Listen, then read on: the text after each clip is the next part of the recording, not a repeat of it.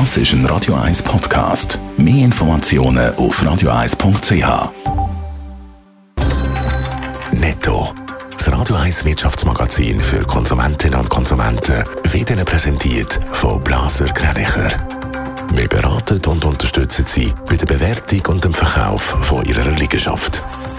blasergreinicher.ch Adrian Sutter.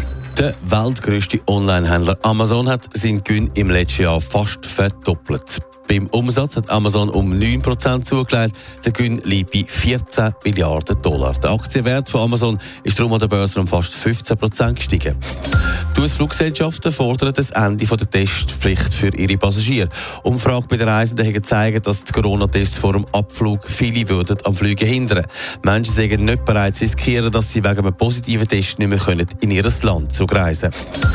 Clubs und Bars hoffen, dass der Bundesrat Mitte Februar alle Corona-Massnahmen aufhebt. Vor allem eine Aufhebung der Zertifikatspflicht wäre für Clubs wichtig, damit das Publikum nicht mehr eingeschränkt wird. Wenn die Zertifikatspflicht sollte fallen, rechnen Clubs mit einem kleinen Ansturm, wie die Bar- und Clubkommission gegenüber Nau bestätigt hat. Die Reisebranche hat zu der Branche gehört, die in der Corona-Pandemie massiv gelitten hat. Wir haben zum Teil gar nicht mehr reisen oder nur unter sehr schweren Umständen. Aber jetzt gibt es immer noch Einschränkungen, Adrian Sutter, aber es tut sich wieder etwas bei den Reisebüros. Ja, es läuft wieder mehr auf den Reisebüros. Ein Haufen haben nach längerer Pause wieder mal Lust auf Ferien am Strand, nachdem sie jetzt zwei Jahre durchs eigene Land gewandert sind.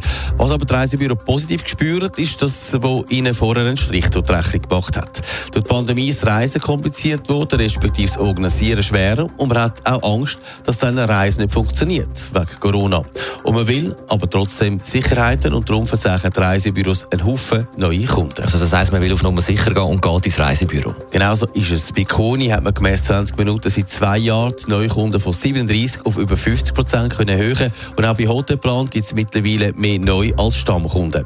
Gemäss den Reisebüros ist es den Leuten einfach zu kompliziert worden, immer noch zu schauen, was man jetzt alles braucht, um einreisen und für das selber zu schauen.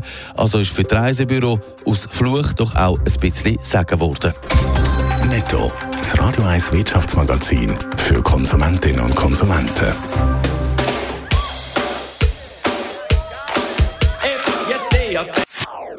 Das ist ein Radio 1 Podcast. Mehr Informationen auf radio1.ch.